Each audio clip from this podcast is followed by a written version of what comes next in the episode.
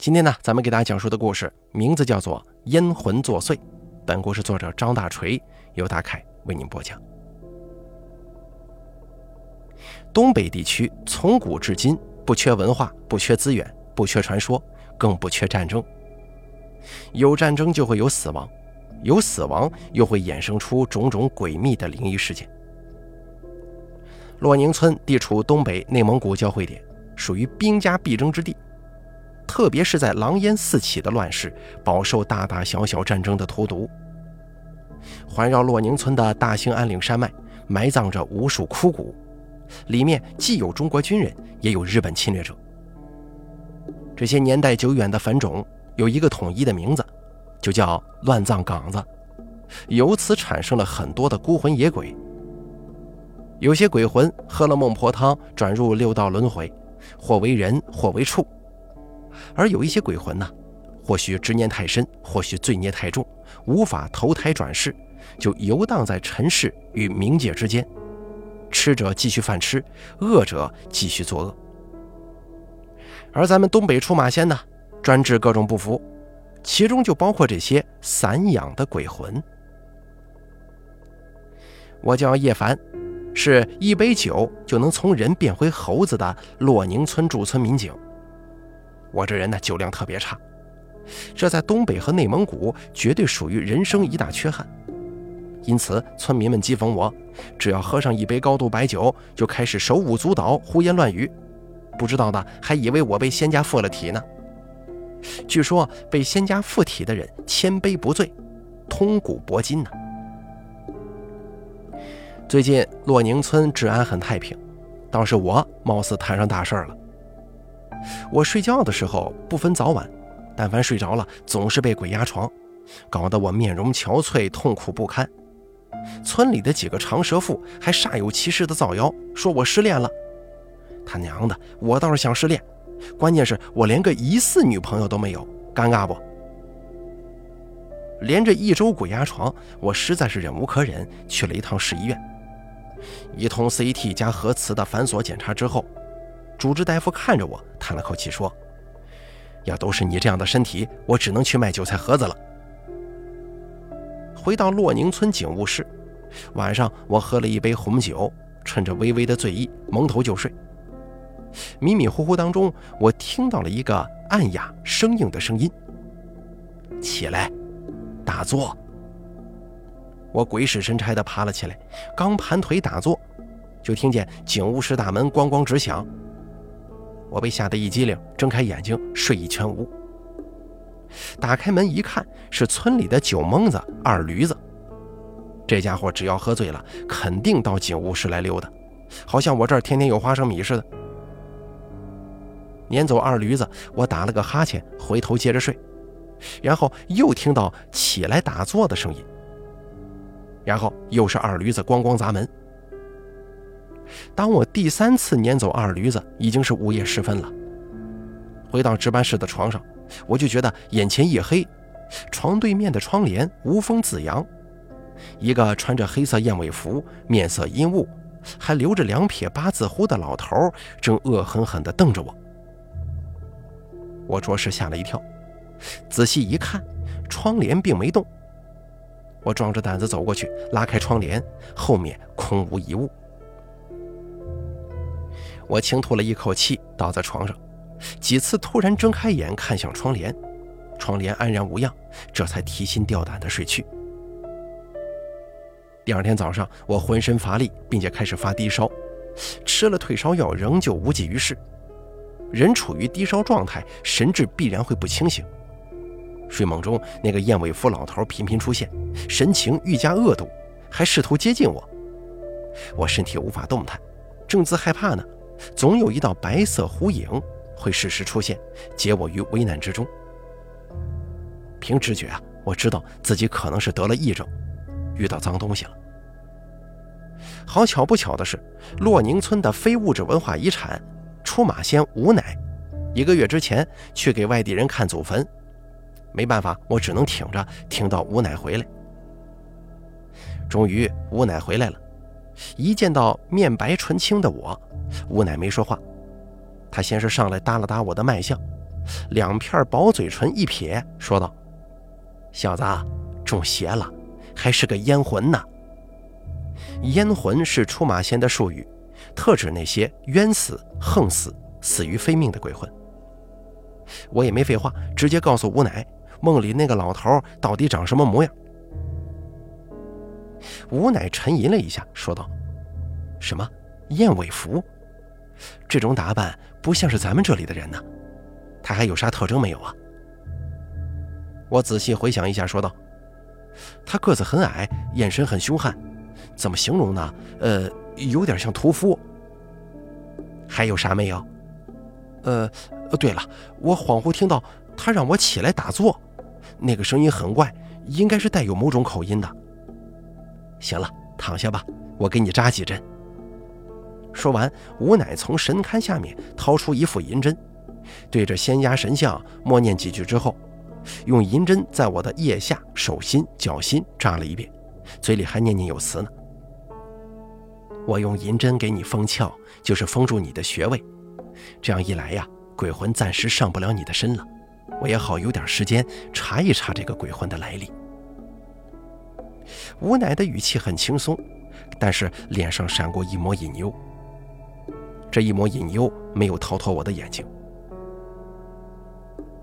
我这会儿刚消停，洛宁村就发生血案了。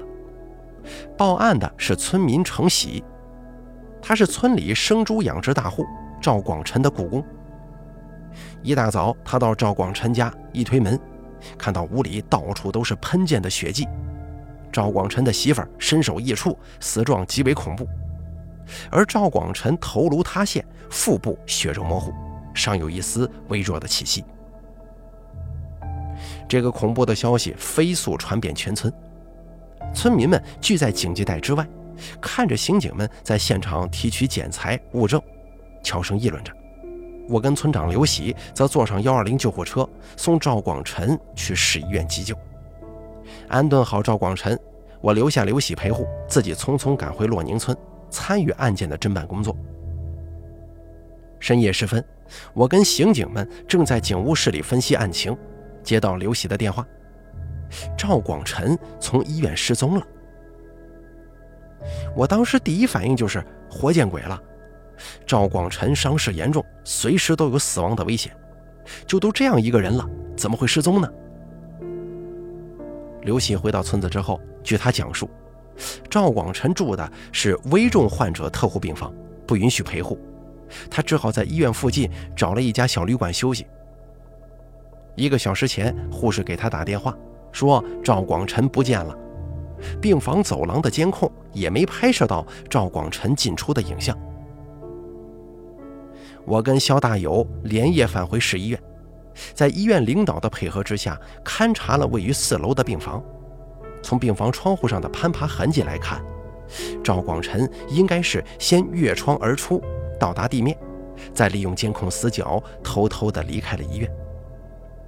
可是，一个濒临死亡的人了，怎么可能做出这一系列高难度动作呢？难道说赵广臣是伪装成重伤的？那么他为什么要这么做呢？假如是他杀死了自己媳妇儿，行凶之后应该立即潜逃，何必如此大费周章呢？带着满腹的疑问，我跟肖大友回到洛宁村。这功夫，刑事技术勘查也有了最新进展，在赵广臣家中找到一把短刀，且刀柄上有赵广臣的双手指纹。初步判断，应该是杀死媳妇儿的作案工具。只是啊，赵广臣握刀的姿势是左手正握刀柄，右手反握刀柄，无论刺还是砍，都显得十分别扭。然而，更大的不可思议出现在天亮之后。第二天，一对赴大兴安岭山脉探矿的作业小组，在一处废弃已久的金矿矿洞附近，发现一具男性尸体。随即用卫星电话向市局报了警。我、肖大友还有刑警们，按照作业小组提供的地理坐标，找到了那座金矿，赶走钉在尸体表面的密密麻麻的苍蝇什么的。尽管死者面部肿胀如斗，但仍旧能够分辨出死者正是赵广臣呢。尸体腹部有一个锯齿状的恐怖窗口，内脏裸露在外，散发着刺鼻的气味，熏得我们是个顶个呕吐不止啊！我们强忍着胃部不适，轮换着把尸体背到了洛宁村警务室。经法医尸检之后，赵广臣的死因系失血性休克死亡。让人难以理解的是，赵广臣即便是畏罪自杀，为什么要从市医院跑到这距离洛宁村尚有百十公里，而且是山高林密、险路崎岖的矿洞自杀呢？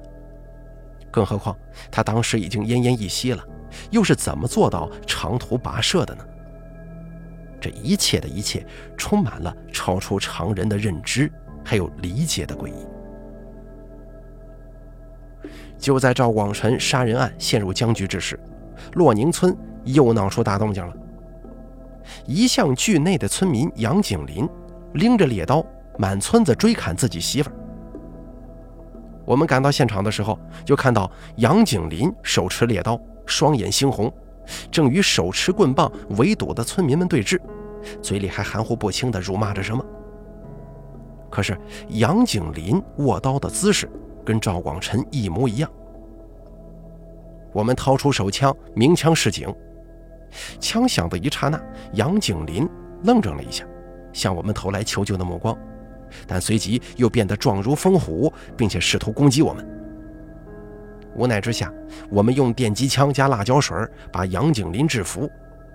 在上手铐的过程当中，瘦小的他力气大的惊人呢。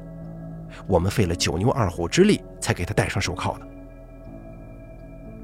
趴在地上的杨景林扭着头看向我，那种暴力的眼神让我瞬间想起了梦中的燕尾服老头。而杨景林则阴恻恻一笑，更加坚定了我的怀疑，就是他的体内分明藏着另一个人呢。刑警们带着赵广琛的尸体和杨景林先回市局，留下肖大友协助我做好善后收尾工作。我掏出手机给恩师，也就是市局局长罗子兴发了一条信息，随即带着肖大友去了吴奶家。一进门，见吴奶正好闲暇似的抽着大烟袋，肖大友不满地嚷嚷：“哎呀，老太太，村子里接连出事儿，您还真坐得住啊？”吴奶瞪了肖大友一眼，说道：“你咋呼啥呀？我又不会办案子，去了也是给你们添乱呢。”我把手机拿给吴奶，吴奶看了一眼信息：“老太太，我跟老师说了，这事儿啊，必须得您出手了。”吴乃沉默不语。其实啊，我早就预感到赵广臣跟杨景林不对劲儿，也是大意了，没想到会出这么大的事儿啊。吴乃磕了磕烟袋，继续说：“一个星期之前，老于家娶媳妇儿，吃酒席的时候，我就看赵广臣跟杨景林一杯接着一杯的喝酒，一颗接着一颗的抽烟，我还以为是哪位仙家跟他俩逗乐子呢，也没太在意。”没想到的是，来的不是仙家，是索命的冤魂呐。这个冤魂先是奔你来的，接着又找上了赵广臣跟杨景林，再不想出办法来，村子里还会出事儿。这句话吴乃是冲着我说的。我握紧双拳，手心里全是冷汗。那个燕尾服老头就是冤魂吗？我还说不准呢，得过过阴。你跟我去一趟吧。一听吴奶要过阴，肖大友赶紧毛遂自荐：“哎，老太太，把我也带上呗，让我也开开眼呢。”你可不行，你爱吃肉，浊气太重，不招老仙家的意呀。吴奶指了指肖大友的大肚腩，一口回绝了：“啥意思啊？啊，老仙家三高啊，不喜欢油大的，毛病。”肖大友大脸一红，很是不满。吴奶懒得跟肖大友废话。告诉我们俩，明晚是老仙家开堂门的日子，让我们俩别喝酒，别吃荤腥，别看不该看的。晚上十一点准时到他家。咱们闲话少说，到了第二天晚上十一点钟，我俩来到吴奶家，他老人家换了一身干净的黑衣服，在临时搭建的神龛上贴了这么一张红色的纸，上头写着“灰三公子”四个字。神龛之下，金箔叠成金银元宝和成捆的香烛堆积如山。你们俩谁也不要说话，我给你们打窍啊！吴乃一脸严肃，让我们俩盘腿坐下，口中含着朱砂，两手各握一张黄符，然后用艾蒿蘸清水往我们俩身上洒。艾蒿很轻，但是落在我们身上却重似鼓槌呀！我的心脏开始剧烈跳动，震得整个人头晕目眩，眼冒金星。也不知过了多久，我听到吴奶的声音了：“醒醒吧，到地方了。”我睁开眼睛，只见吴奶一左一右抓着我跟肖大友，我们被粘稠的黑烟笼罩着，分不清东南西北，四周是数不清的黑黢黢的洞穴。这这是阴间还是耗子洞啊？肖大友战战兢兢地问。小胖子，这是本公子的府邸，怎么样，阔气不？一个尖嘴猴腮、张头鼠目的糟老头子突兀地冒出来了，随即又消失了。吴奶陪着笑，很客气地说：“哎呀，三公子啊，您老人家就别吓唬小孩子了。”灰三公子又现身了，两颗大门牙格外显眼。这俩小崽子是谁呀？你的地马呀？我估计是傻了，竟然没心没肺的笑出声来了。小王八蛋，你想什么？在嘲笑本公子吗？糟老头子几乎是贴着我的鼻子质问我。我我我说我是被吓的，你信吗？你你肯定不信。我垂下眼帘，小心翼翼的解释。三公子啊，他俩呃是我没上过香头的地马，第一次走阴。您老人家，哎，多担待啊！吴奶把我挡在身后。我这次拜会您老人家，是有事相求啊。啊，你的厚礼我收到了，说吧，有啥事儿？看得出，灰三公子不过是拿我跟萧大友寻开心。听到吴奶道明来意，立刻一本正经了。吴奶简单的描述了一下洛宁村发生的事件。也包括我梦到那个燕尾服老头的事儿。灰三公子听了之后，拧着两撇鼠尾巴一样的细胡子，摇头晃脑的想了一会儿，说道：“哎呀，这解铃还需系铃人，作祟的阴魂根子在金矿矿洞，那里头埋着不少日本人呢。你说的那个烟魂，是想通过借尸还魂的血迹为自己招魂，变相复活呢。”我听明白了，有劳三公子了，那我们就告退了。吴奶奶恭恭敬敬地向灰三公子一鞠躬，脸上满是感激。走吧，走吧，你们在这个地界待久了，损阳气的。对了，你这两个地马一胖一瘦，跟五花三层肉似的，我挺稀罕。那啥，他们回去之后啊，初一十五的，记得给本公子烧点金银财宝啊。灰三公子大大咧咧地挥了挥手。还不忘敲了一下我跟肖大友的竹杠。哎呀，您老看上他俩，那是他俩天大的造化呀！这两个不长眼的，还不麻溜跪下谢谢三公子赐福啊！吴乃见我跟肖大友还直不愣登的站着，一人一脚全给踢跪了。我跟肖大友一呲牙，心中我的天哪，当了冤大头不说，还啊还给人家下了跪了，这也太憋屈了。我们俩这一跪下去，两眼骤然发黑。等缓过神来，已经回到了吴奶家里，只是那堆金银元宝和香烛已经无踪无影了。甭问，肯定是灰三公子笑纳拿走了。老太太，你这过阴是真到了阴间吗？我咋感觉是诈骗一日游呢？肖大友苦着脸，心有不甘地问：“谁告诉过你过阴就得去阴间呢？就你俩这点道行！”要真去了阴间，回都回不来了。吴奶奶洗手上香，继续叼上大烟袋，一边过烟瘾，一边挤兑我们俩。对了，初一十五给三公子烧金银壳子，你们俩千万别忘了。什么三公子啊，就是个猥琐的老骗子。肖大友继续大放厥词：“你他娘懂个屁呀！你们俩撞了大运了，知道不？”吴奶告诉我跟肖大友。这灰三公子啊，就是狐黄白柳灰五大仙家之中的灰仙。你别看灰仙排在末位，名气没有胡家、黄家、常家大。其实啊，这灰仙是五大仙里最低调，也是能耐最大的一族，精通占卜、布阵、搬迁、填海、点穴等神通，尤其是占卜可以参透天机、逆天改命啊。灰仙神通广大，脾气也古怪，最烦的就是言而无信之人。谁要是得罪了灰仙，就等着被祸害的鸡犬不宁吧。但要是诚心诚意供奉灰仙，遇到危难的时候，灰仙会帮助主家逢凶化吉、遇难成祥。所以啊，灰仙也被尊为保家仙。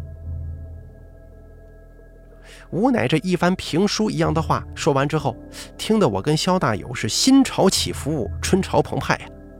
早知如此，还不如拜灰三公子为大哥呢。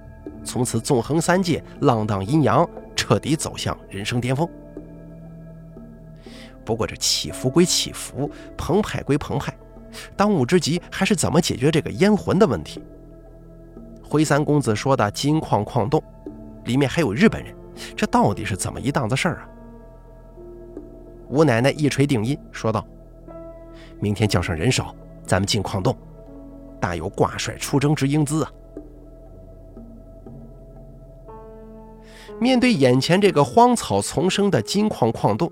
我肖大友还有来的三十几号村民面面相觑，而带来的几只猎犬更是夹着尾巴狂吠不止，似乎对矿洞极为恐惧。吴奶奶冷冷一笑说：“活的我都不怕，还怕死的？进洞！”这个矿洞啊是斜着挖向地下的，因为废弃了七八十年，里面的坑木早已朽烂成渣。在行进途中，头顶不断的掉落土石。我们保护着吴奶，小心翼翼地向下方走去。越往下走，这个矿洞就越宽。走了大约二十来分钟吧，地面逐渐平坦。在强光手电的照射之下，两侧洞壁上熠熠发光，宛如进入了地下冰城。吴乃掏出罗盘，定了一下位置，又抓起一把泥土闻了闻，就指挥村民开挖。挖了一会儿，土层下开始出现零星的白骨。随着挖掘越来越深，大量的骸骨显露出来。我粗略地数了一下，足有百十具这么多呀。这些骸骨均头颅与躯干分离。我仔细查看一番，骸骨的颈部位置有明显的利刃削切痕迹，说明这些人呢都是被斩首而亡的。唯一例外的是一具相对矮小的骨骼。头骨与肩胛骨相连，但其腹腔内有一把锈迹斑驳的短刀。我用戴着手套的右手捡起那把短刀，短刀长约四十厘米左右，没有刀锷，与我曾经见过的日式短刀怀剑极其相似。难道这些骸骨真如灰三公子所言是日本人吗？再挖下去，陆续发现了一定数量的日式军刀和枪支。看来啊，这些骸骨确定是日本军人无疑了。就在我满腹狐疑之际，村民们的手电筒忽明忽暗，气氛顿时阴森了。村民们握紧手中的铁锹、铁镐，不由自主地靠拢在一块。唯有吴乃气定神闲，一双白眼而多、黑眼而少的眼睛，在黑暗当中金光四射，摄人心魄。手电光线猝然亮了。一群身着蓝绿军服的日本军人，确切地说，应该是一群半透明的鬼魂，赫然出现在了坑洞内。领头的正是那个穿燕尾服的老头。村民们哪见过这个阵势呀？当时就慌了。吴乃厉声喝止住想要四散奔逃的村民，同时张开双臂，最终大声喊：“凤凰山五字辈出马弟子，恭请胡八太爷金身。”吴乃的身后，一只硕大无比的赤色狐狸陡然现出真身，手掌内各持一面黑旗，一面红旗，两道旗帜一舞，平地冒出蓝色火焰，把那些鬼魂烧得滋滋作响，却无法突破火网的禁锢。鬼魂们发出地狱般的凌厉叫声，村民们捂着耳朵蹲在地上，痛苦不堪。很快，那些身处炼狱的鬼魂化为黑色碎片。散落地面之后，忽然不见了。倒是那个燕尾服老头，上残存着半个透明的脑袋，一双鹰眼死死地盯着我。我心神一乱，莫名的抢过一把铁锹，朝吴乃砍去。只听“啪”的一声，吴乃反手一记耳光，我当时就清醒过来了。执迷不悟，死不足惜。吴乃吐了一口，掏出一把拴着红线的剪刀，掷向老头的那半个脑袋，正中其眉心呢。那个老头双眼爆裂，化作一缕青烟。这会儿鬼魂没了，赤色狐狸也隐身了，只剩下失魂落魄的村民，还有我跟肖大友。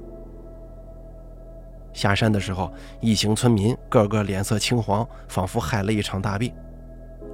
回到洛宁村，吴乃给去的村民每人发了一把用雷击木雕刻的小斧子，告知挂在住宅正门的门楣上。七天之后再取下来。我跟肖大友经过这一顿折腾，也已是疲惫不堪，进了警务室倒头就睡，睡得那叫一个瓷实呀。接下来一连五天，吴乃闭门谢客。吴乃闭关这几天，我跟肖大友也没闲着，翻遍了市档案馆的地方史志，总算是查出了那个燕尾服老头的来历。这个老小子呀，有一种说法叫全尾之二。还有一种说法叫“全养之二”。当年是随着日本开拓团到东北地区的，他是狂热的日本神道教信徒。据说这个日本神道教啊，是萨满教在日本的分支，同时呢，也是狂热的军国主义分子，干尽了丧尽天良的坏事。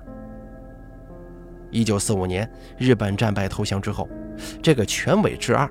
他带着百十名军国主义分子逃进大兴安岭打游击，誓要为天皇流尽最后一滴血，从此销声匿迹，人间蒸发。我们在金矿矿洞挖出的骸骨，恰好填补了关于全尾之二等人下落的历史空白。市文物局获悉这个消息之后，立即组织专人把那些骸骨运到博物馆，作为日本侵华战争的历史罪证。第六天，吴乃出关了，张罗着由村民集资，将金矿矿洞改建为胡八太爷神庙。神庙建成之后，四季香火鼎盛，这个是后话，咱们不说了。按照惯例，我跟肖大友拎着好烟好酒去探望吴乃，顺便求他老人家揭开谜底呀。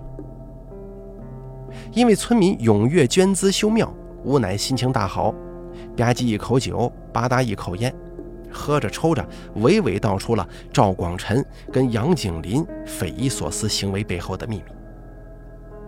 吴乃说，那个全尾之二眼见日本彻底没了希望，绝望之下，组织百十号残余人员在藏匿的矿洞之内玩起了剖腹自杀的把戏，就是俩人一组，一人跪着剖腹之后，为避免太过痛苦，另一个人用军刀将剖腹者的脑袋瞬间砍下来。然后剩下的两个人一组，以此类推，直到最后就剩下全尾之二跟另一个人了。他砍掉那个人的脑袋之后，自己则剖腹自尽。这权尾之二死后，因为他们都是横死的，死的心有不甘的，加上死在异国他乡，转世无门，一缕孤魂就被困在了矿洞内，伺机作祟害人。权尾之二是日本神道教信徒。同萨满教一样，认为人血具有强大的神秘力量，于是权尾之二就想通过血祭将自己仇恨的意识移植到活人身上，借活人之手屠戮他人。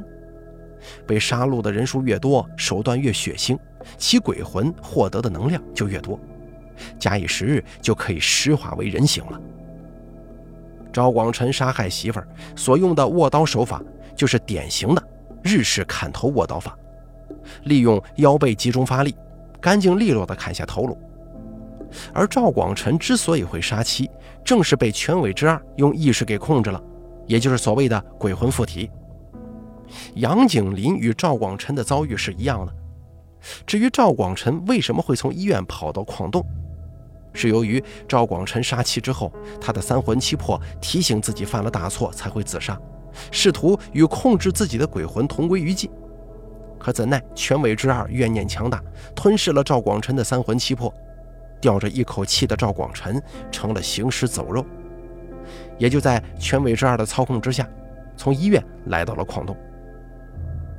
全伟之二把赵广臣的肉体引到矿洞，目的只有一个，就是用活人的血肉唤醒矿洞内其他鬼魂的嗜血记忆，继而制造更大规模的杀戮，攻使鬼魂军团集体复活。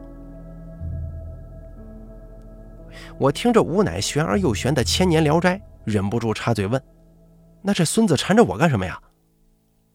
你本身就是五弊三缺的命，厉鬼最愿意附你的身了，就像是火星子蹦进油桶里面，懂不？我大张着嘴，心中那个苦啊，欲哭无泪。好在灰三公子看中了你，希望你以后能平平安安的吧。吴奶奶叹了口气，欲言又止。屋内的气氛有些凝滞了。片刻之后，我强颜欢笑地说：“哦，对了，那我梦到的白狐是怎么回事？”吴乃似笑非笑地看着我说：“谁说五弊三缺就全是不好的事儿啊？啊，啥事儿都得辩证的看待嘛。”顺带一提啊，赵广臣故意杀人案，因为犯罪嫌疑人已经死亡，案件就算破了。